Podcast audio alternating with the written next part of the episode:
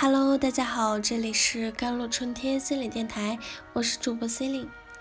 今天跟大家分享的文章叫做《为什么很多有天赋的人最终因心理障碍陨落》。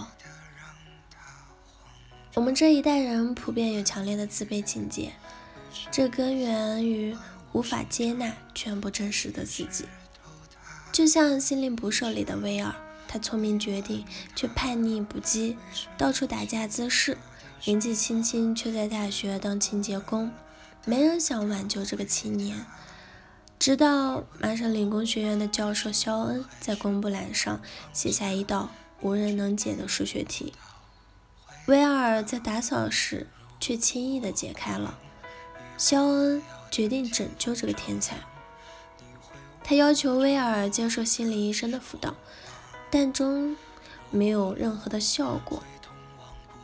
一次次对话后，威尔终于向肖恩说出真相：自己童年被养父虐待、被阉了、被利器刺、被打得遍体鳞伤，直至被他人强暴的痛苦经历。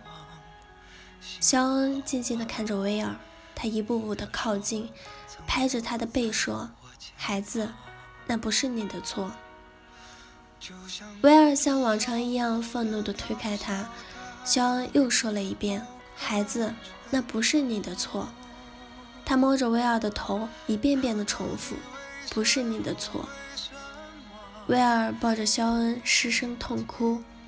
那一刻，那个骄傲不羁的灵魂突然有了一个出口，他开始接纳肖恩建议，重新踏上学习之路。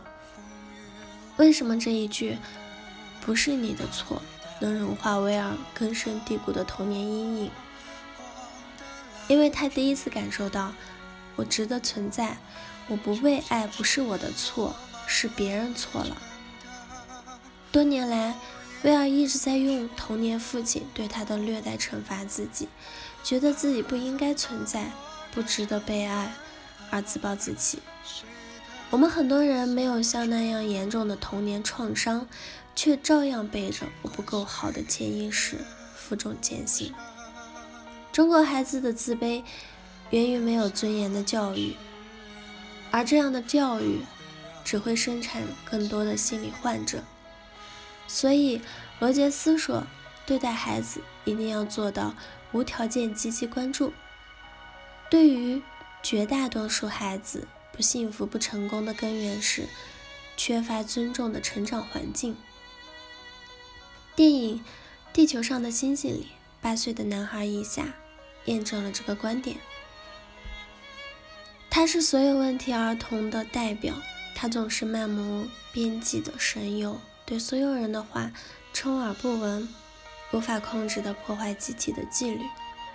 所有人的暴怒不回称，我们还能怎样？为什么所有的祸都是他闯的？为什么？面对父母、老师的严厉指责，他陷入了强烈的自我怀疑，只能通过画画化身成幻想王国里无所不能的一下船长来化解内心的痛苦。